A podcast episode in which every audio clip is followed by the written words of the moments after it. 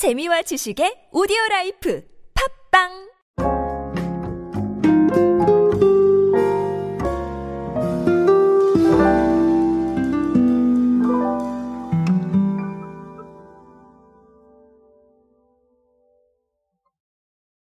밥을 먹으면 주식을 받습니다.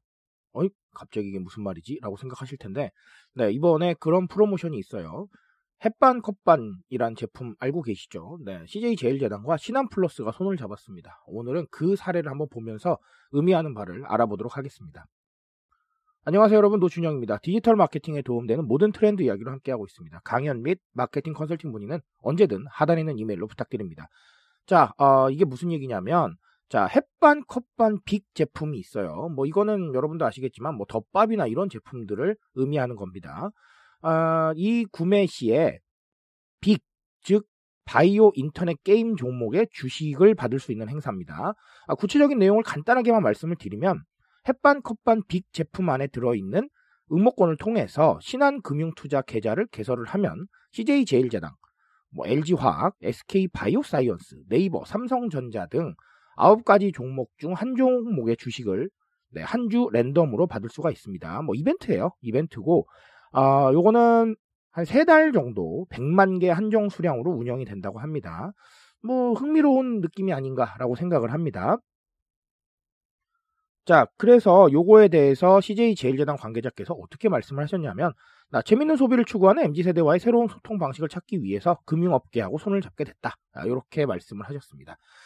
어, 최근에 뭐 많았어요. 주식을 추첨을 해서 주는 도시락도 있었고, 저작권 도시락도 있었습니다. 뭐 이런 식으로 굉장히 다양한 시도가 이어지고 있어요. 사실은 뭐, 네, 이 주식에 대해서 관심이 워낙 높기 때문이기도 하겠지만, 단순히 주식에 대한 관심이 높다. 이렇게 판단을 하는 것보다는 금융 자체에 대한 관심이 높아졌고, 또 이걸 흥미로운 마케팅 수단으로 활용하고 있다는 걸 좀 우리가 주목해 볼 필요가 있겠죠.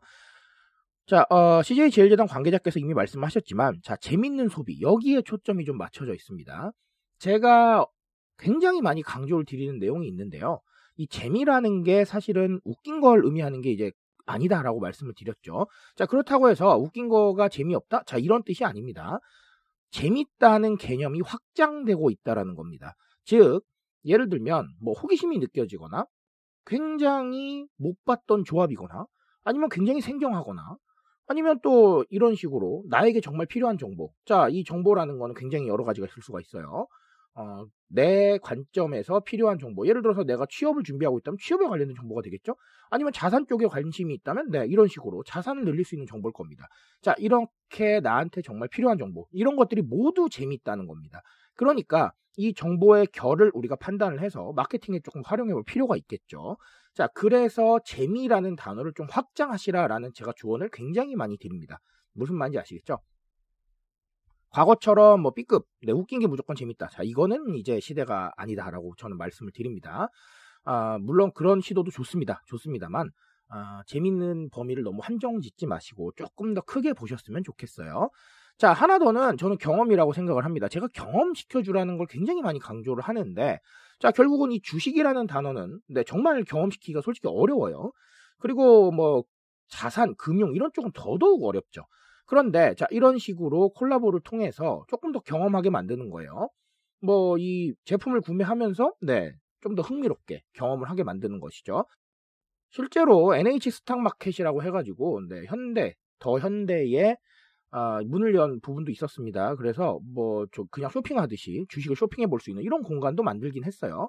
자, 그런 식으로 굉장히 다양한 체험과 경험을 제공을 해야 된다는 겁니다.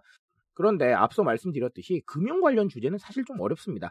어렵기 때문에 자 이런 식으로 콜라보레이션을 하거나 이 주식이라는 좀 딱딱하고 경제에만 관련이 있을 것 같은 이 주제를 조금 더 흥미로운 방식 예를 들면 오늘 말씀드린 사례처럼 자 이런 부분을 좀 활용을 하시거나 아니면 뭐 공간을 만들거나 메타버스를 활용해도 될 것 같고요. 아니면 조금 더 흥미로운 문법으로 뭔가 경험하게 만드는 branded 콘텐츠도 나쁘지 않을 수 있겠죠. 자, 이런 식으로 조금 다양한 방식을 찾아보셨으면 좋겠습니다. 결국은 경험해야 접근합니다. 지금 그건 불변의 진리이기 때문에 아, 어떻게 보면 누가 먼저 경험시키느냐가 핵심일 수도 있어요. 이런 부분을 좀 참고해 보시길 바라겠습니다. 자, 오늘 햇반 컵반 이야기로 좀 많은 얘기를 드렸는데 아, 오늘도 역시 또 좋은 해답을 찾기 위해서 조금 더 노력해 보시길 바라겠습니다. 제가 말씀드릴 수 있는 건 여기까지만 하도록 하겠습니다.